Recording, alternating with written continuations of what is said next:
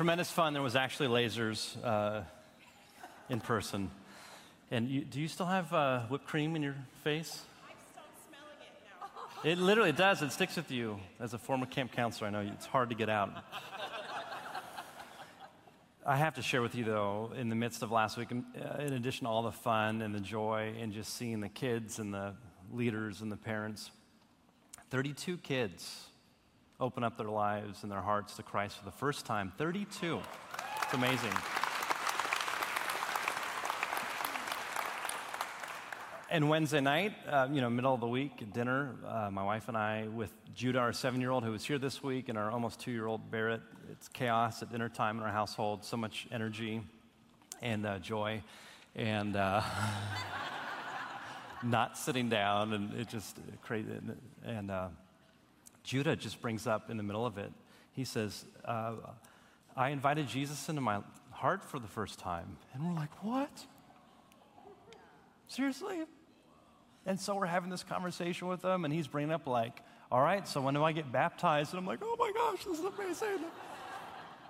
It's just such, it's so amazing. And I look over and I see Jenny over there, um, who's about to usher her little one into the world in a bit with her husband, Jason. And just thank you for your leadership. You know, there was so many people behind the scenes, so many people praying, so many people leading, so many people in the kitchen. I mean, it was just like all hands on deck and lives were transformed.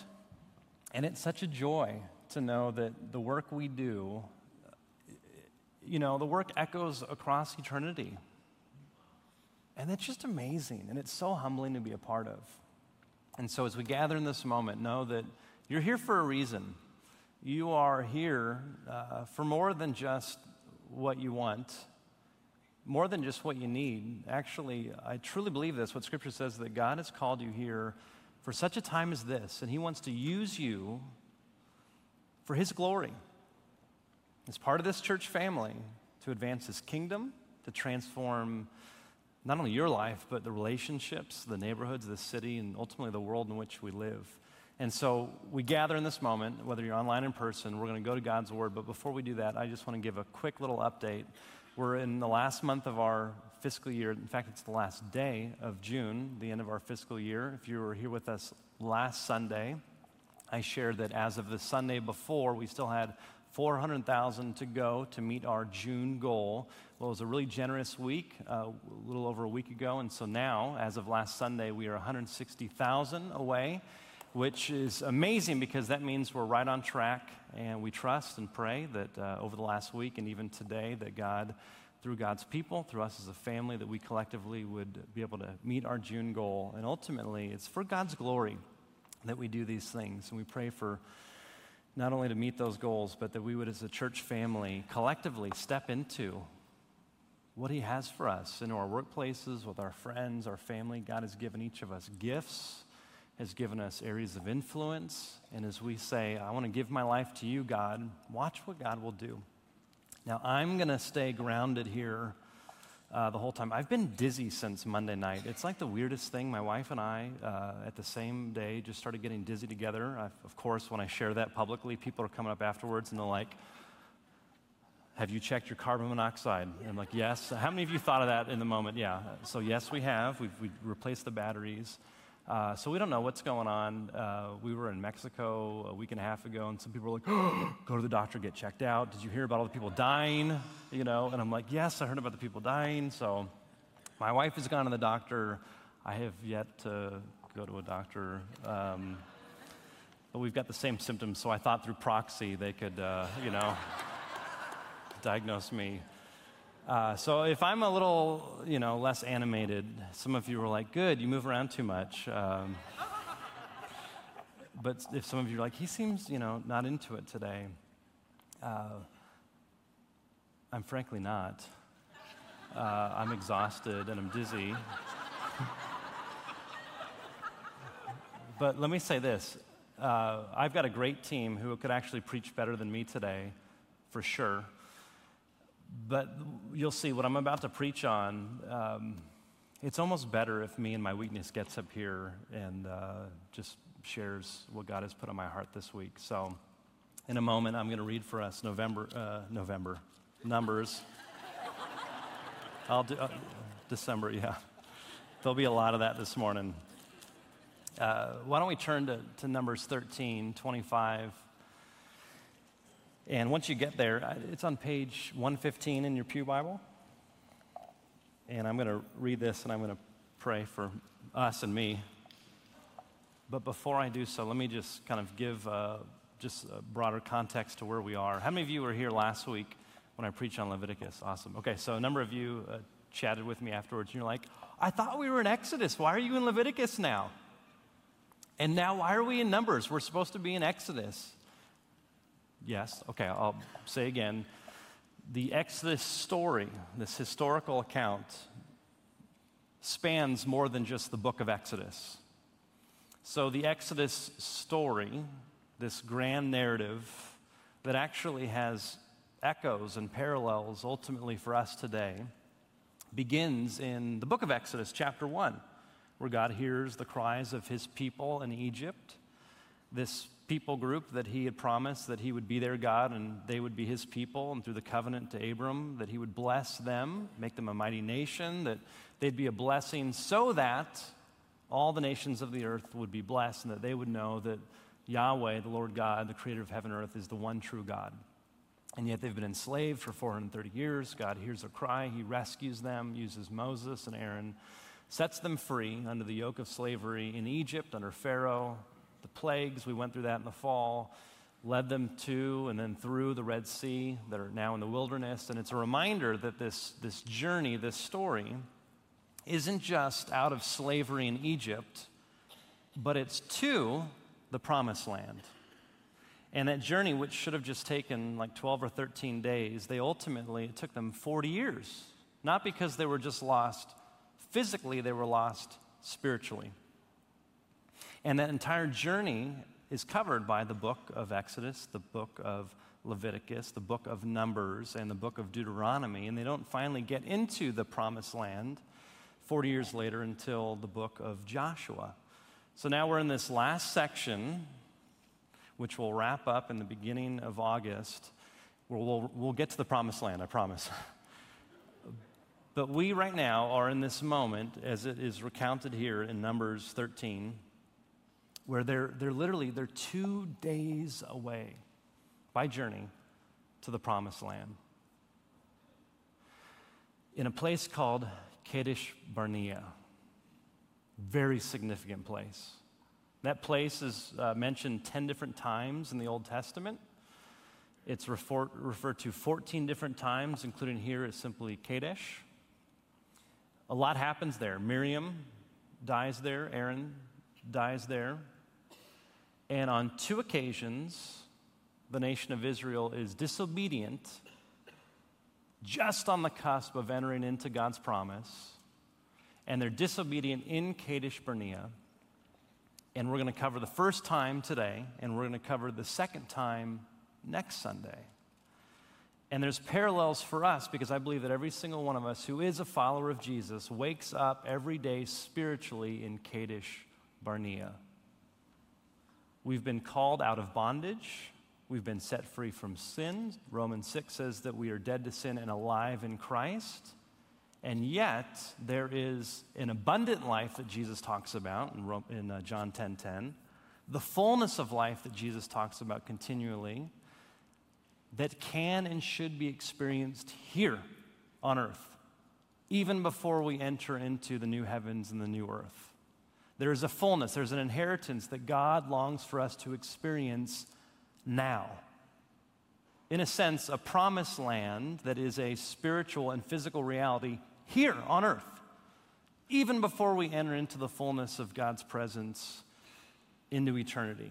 And so many of us, we live, in a sense, I do too, in between Egypt and the promised land.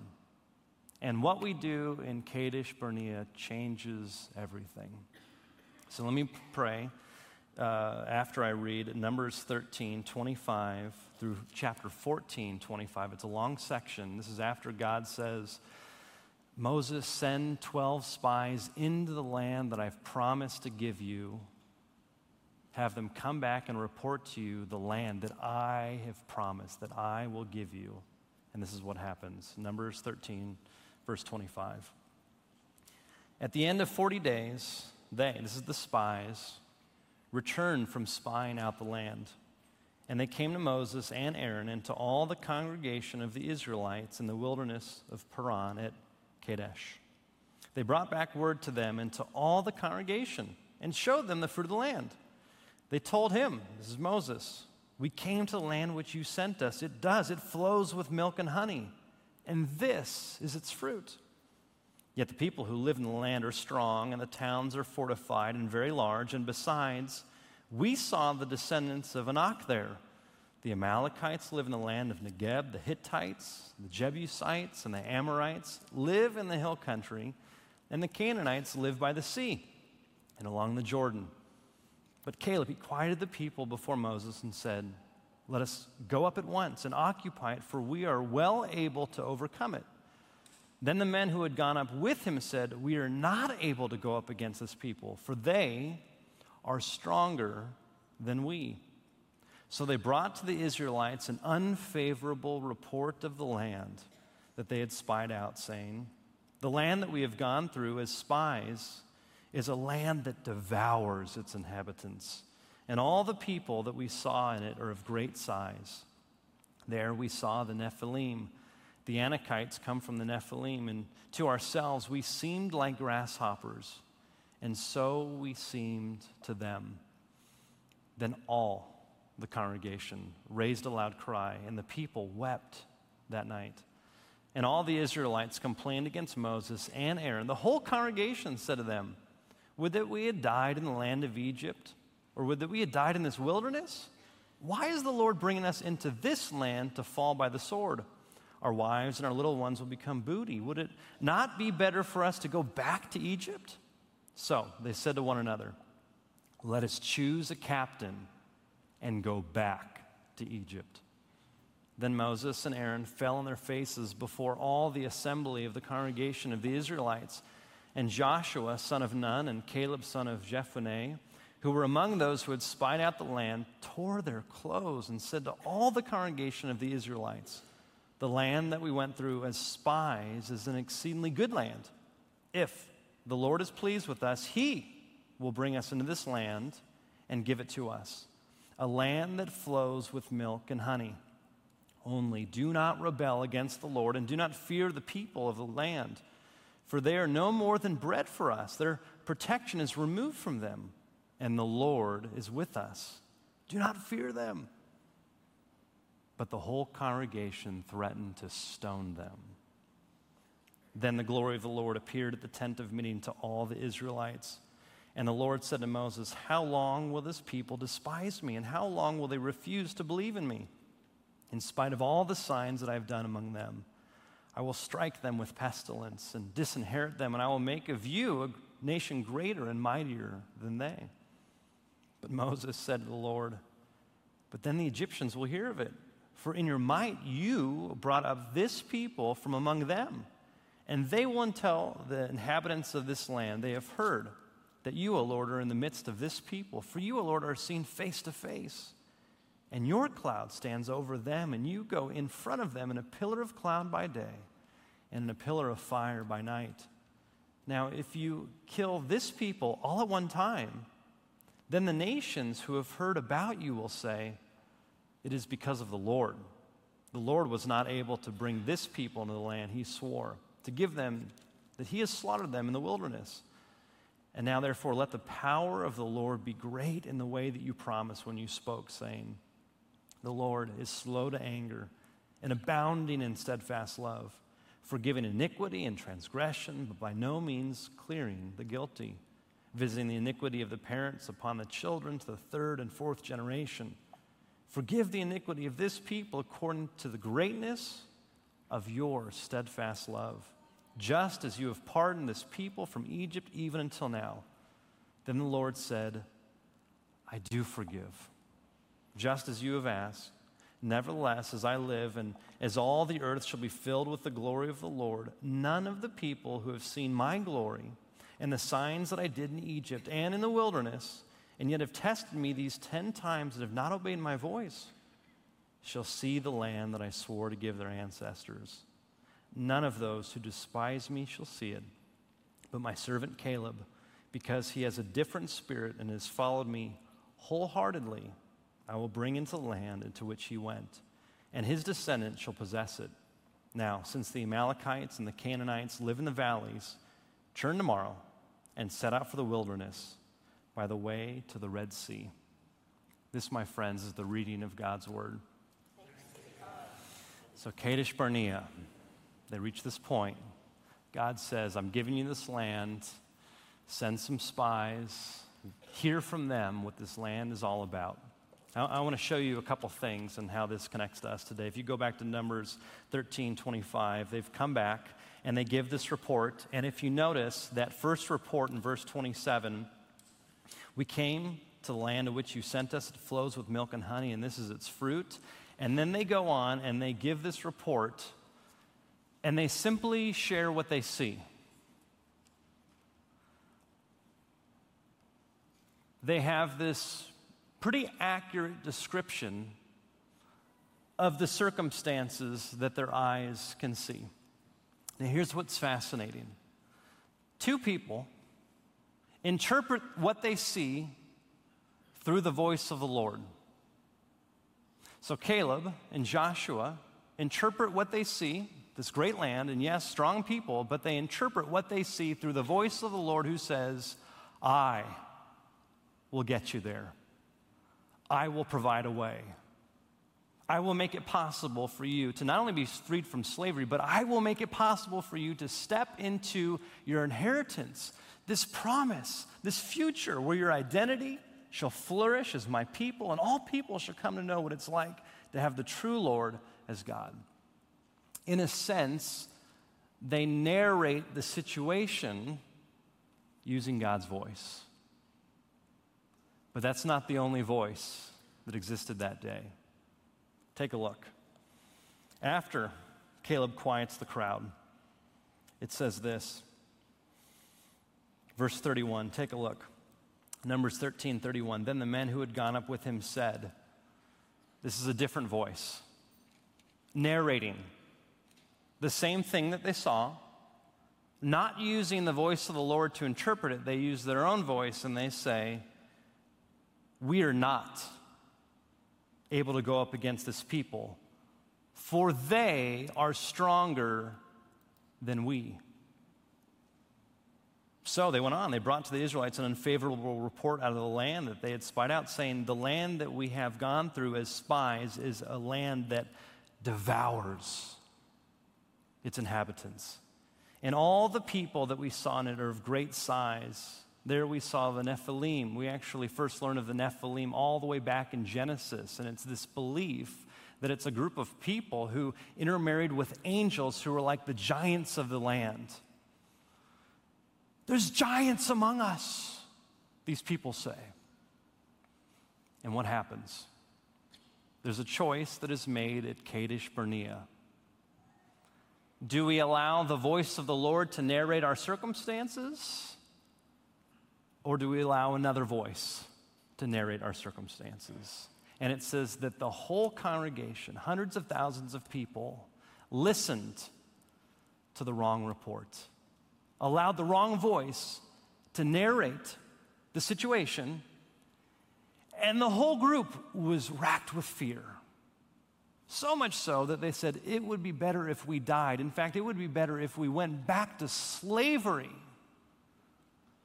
So on this day, separate from a week ago, a week from now, uh, next Sunday, we're going to explore this idea that it is fear that sometimes causes us to not step into the fullness that God has for us. You see, I, I, made a statement a bit ago that spiritually, if we are followers of Jesus, that though we've been rescued from our sin, completely set free, we've been given an identity that can't be shaken. Uh, we have an inheritance that God promises us. Romans 8 says that nothing in all of creation can separate us from God's love, and yet many of us have yet to step into the fullness here on earth, of the fullness of what that means in the abundant life here on earth, because many of us, myself included, are filled with fear. And rather than listening to the voice and the promise of the Lord, we listen to other voices. And we allow other voices to be louder than God's voice in narrating the circumstances around us. Now, every single one of us, we are fearful of things. And we deal with fear differently. Some of us are just like Charlie Chaplin. I don't know if you remember that silent film, and I love this scene. Uh, I don't think I've ever seen the full movie, I've just seen it on YouTube. Uh, it's this great scene where Charlie Chaplin, uh, he's a prisoner, and uh, he actually has this ball and chain connected to him and he's trying to get away and he's got this, this thing connected to him. So in this metaphor here in the, in the sermon that's kind of like fear preventing us from moving forward. So he's got this ball and chain. What does he do? He tries to get away from it. He tries to cut it can't do anything. And so finally he has this idea you know totally charlie chaplin face and he digs a hole and he puts the ball and the chain covers it up and he's like and he starts to run and smack hits the ground some of us, perhaps, try to bury our fear, pretend it's not there, and then when we take a step in the direction that God is calling us into, we go smack. Maybe some of us, we minimize fear. We say, ah, it's not that, it's not that big of a deal. You know, just don't, you know, it's not, it's not, you know, it's not, it's not that big of a deal. We kind of minimize it, we minimize it, we minimize it, and then finally we step out and we confront it, and it's much larger than we've minimized it to be, and there's giants in our head. Maybe some of us, perhaps, we, uh, we just tell ourselves, don't be afraid, don't be afraid, don't be afraid, don't be afraid, don't be afraid, don't be afraid, don't be afraid. Don't fear, don't fear, don't, don't fear, just don't fear. That's like me saying to you, don't think about an elephant. Don't think about an elephant. Do not think about an elephant. Don't do it. Don't think about an elephant. What do I not want you to think about? I told you not to think about it. I mean, it's like this. We, we, it's, it's not going to work to just say, don't be afraid. And what I'm talking about here is specifically stepping into what Christ calls us to do. For example, I'm going to be very practical. Christ calls all of us who have chosen to follow Jesus to be ambassadors for Him, that we would live for Him. We would live for Him in our relationships, in our workplaces, in our neighborhoods, even when we're on vacation. Does anybody do that perfectly? Because I sure don't. How many of you would say that over the last year you entered into a situation in Christ you felt called you to to maybe do something bold on his behalf and you chose not to do it because you were fearful of something. How many of you have ever had that experience? I could put every limb up, right? And I'm a pastor, I'm the senior pastor. This life that Jesus calls us into, to, I'll, I'll just do one Matthew 6. Do not worry about tomorrow, be anxious for nothing. But seek first the kingdom of God and God's righteousness. Doesn't God provide more to you than just the flowers and the, and the, and the birds? He, he adorns you with splendor. Don't worry, God's going to provide for you. And yet I worry. And I'm filled with fear sometimes that He's not going to provide. And what's so fascinating is how Caleb responds. Caleb the courageous responds. He says, Don't fear those people and rebel against the Lord. What Caleb is saying is that when we are cowardly in following Christ, we are actually rebelling against God. There's actually this list of things in Revelation 21. It talks about murderers and it lumps cowards into the same list as murderers. And I used to think that, that cowards was just kind of like a personality type. That's not at all what the Bible says. That when we are fearful of stepping out in faith to follow Christ. That in a sense we are rebelling against God. There's somebody that I know, and so I'll, I'll talk about him, uh, who, who has a certain fear. And I'll talk about him so that you can maybe uh, think about the things that you fear in your own life. Not only fallen down right now in this moment because the room is starting to go a bit, uh, but that guy uh, really fears letting people down. Maybe you've heard me talk about this guy before.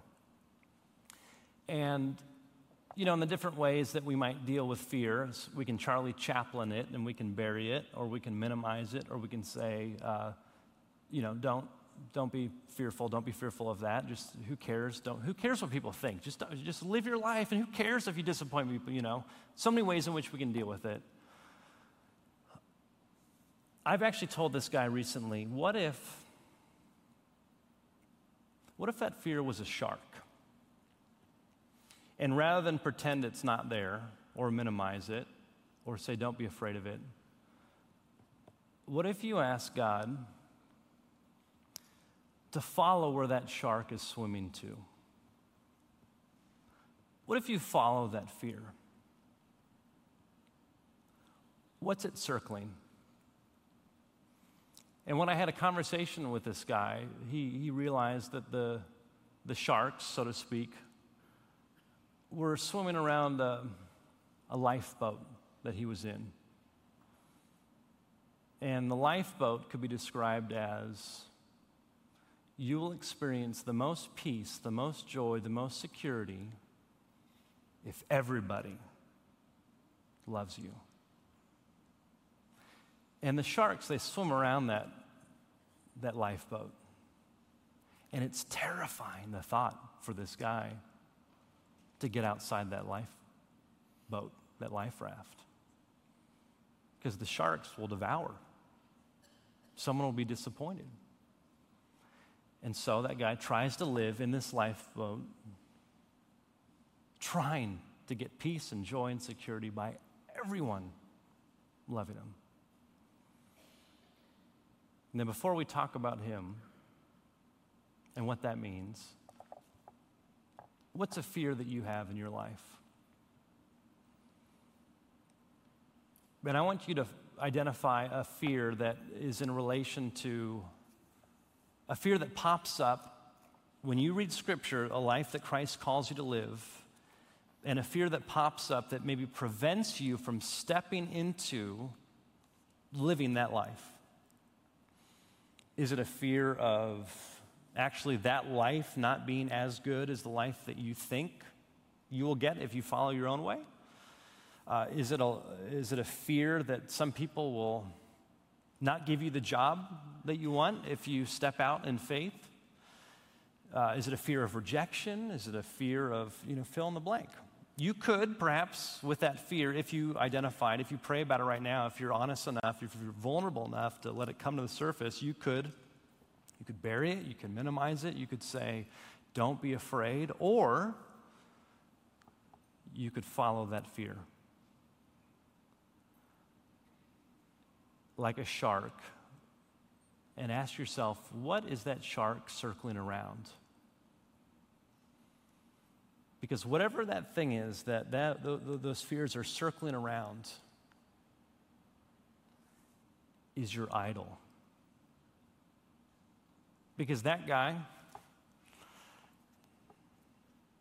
has turned being loved by everyone to get joy, to get peace, to get security, has turned it into an idol. And what is an idol? Well, St. Augustine says it's simply disordered love. It's you take even good things and you make it the ultimate thing. And if God is saying, I alone can give you perfect joy, I alone can give you perfect peace, I alone can give you perfect security, step out and follow me. And as you do so, some people might not love you.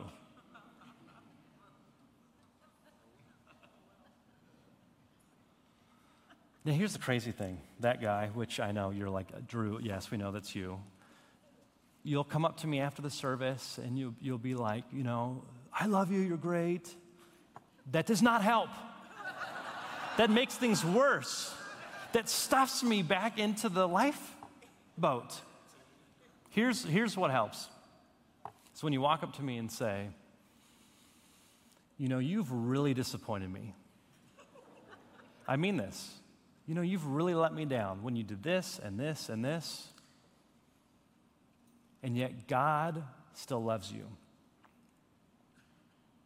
And we've got to work through some things. I want you to forgive me. And there's a, a brokenness in our relationship, and I want to mend it. And you're going to have to re earn my trust. Don't get, let me off the hook. But that is actually going to help me get out of the boat, to step out of the boat and to get out of Kadesh Barnea into the fullness of what God has for me. And some of you, like me, don't want to follow the shark. We're going to pretend it's not there. But I'm telling you, if you follow the fear, it will lead you to the thing that you idolize the most, that is in the place that only God can fulfill. And so some of us, we fear losing a loved one. And I'm not talking about a healthy fear of losing a loved one. I'm talking about if a loved one, if we lose them, then I would be absolutely crushed. I would be absolutely devastated if, if you say that if I lose a loved one, there, there's no point in me even moving on in life. At that level, now it's an idol. If for some of us, we, we say, you know, I, I, I just can't imagine, you know, not having the reputation that I've built over 35 years and I worked so hard for. And if somebody, you know, publicly says something that, that counteracts my reputation, I, I, would be crushed. I'd be destroyed. I'd, I'd have to go into hiding. You know, it's good to live for integrity, but if you make that the ultimate thing, you'd say, I, would, I wouldn't know what to do with my life. I would be destroyed. That has now become an idol. Somebody said to me after the nine o'clock service, they said, You know, I, I realized that my idol is my comfort zone. Right after nine o'clock service, they, they, they, they self identified that quickly and they said, I realize that I don't sign up for so many things at this church. I don't volunteer. I don't go out in the city and serve because it's going to cause me to be outside my comfort zone. And I love my comfort zone and I realize it's become an idol. And actually, they said, yesterday, even before your sermon, which I love because it's the Spirit, it's not my sermon, it's the Spirit that moved in their life, they said, actually, I felt convicted of this, and I went and I served yesterday at the Union Rescue Mission. Here's what they said exactly, word for word. And my manicure, my manicure got messed up. and I got dust in my hair, and I loved it. And so she had this fire in her eye, this hunger that she could actually step out of the life raft and not be devoured by the sharks. She got outside the comfort zone and she found that it was actually the Lord that held her. The song we sang earlier, Build My Life, let it be a firm foundation. Build your life on the solid rock that is Jesus Christ, not just to hear his words, but to put it into practice. That's the life that Christ calls us to. Every single one of us, if we've chosen Jesus as our Lord and Savior wakes up every day with God saying, I have so much more for you. If you would just forgive that person, on the other side of that, I have something for you. If you would just trust me and say you're sorry and ask for forgiveness, I have something for you. If you would just trust me and step out with integrity even when you've built your whole career on underhanded dealings, if you just step out and take it, trust me, I have something on the other side for you. If you just step out and, and ask for help with that addiction or that unhealthy relationship, even though that's been your comfort zone, I'm telling you, on the other side of that, I have something for you. We wake up every day in Kadesh Barnea. Caleb had it right. Joshua had it right. Moses had it right. They said, listen to what God says. Don't listen to the other reports. The other reports say, we're going to die. The other reports say, you're going to be a fool. The other reports are going to say, you're going to lose your job and you'll never be welcome in this town again. Listen to the word of the Lord this thing might seem stronger than us. It might be true. It might seem like there's giants in the land. It might be true. It might seem like the city and this land and that job and those things might devour us. Might be true. But God says, But I am greater than that. My glory, my weight, my significance, my presence, my promise is greater than all those things. So step out in faith. The whole nation didn't. They were still rescued, they still had a relationship with God. And yet, a consequence of that is they never got to enter into the promised land. Next week, we're going to see what Moses did that caused even Moses to not be able to enter the promised land.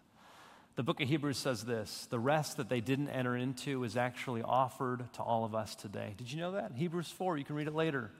The writer of Hebrews says that this rest that God promises all of us here and now, this abundant life here and now. As Paul says, I've learned the secret of being content in every situation, to be anxious for nothing, to have a joy, to have a security, to have a peace. You can experience that now here on earth. That's offered to all of us. And the writer of Hebrews says, Don't be like them. Don't rebel against God and let your fear be bigger than God. Step out in faith and watch what God does. Let's pray. Loving God, we thank you for this moment. And we thank you that even in our weakness, it is your strength, it is your power, your spirit, and your word that sustains, that gives life, that gives hope. And it's your word that doesn't return back void. So, God, I thank you that we get to gather here and worship. We thank you for the faithfulness of so many. But ultimately, we thank you, God, for your faithfulness. A God slow to anger, a God quick to forgive, a God who is lovingly present, who gave your life for us in Jesus the Christ, fully God, fully human, so that we would be purchased, so that we would be adopted in your family, God. You set us free from sin. You've brought us out of a spiritual Egypt, so to speak. And yet, many of us, we, we wander. We live every day in the wilderness, a place like Kadesh Barnea, not trusting your promises, what a life fully devoted to you looks like. So may we step out in faith. May our faith be bigger than our fear. In Jesus' name we pray. We say together, Amen.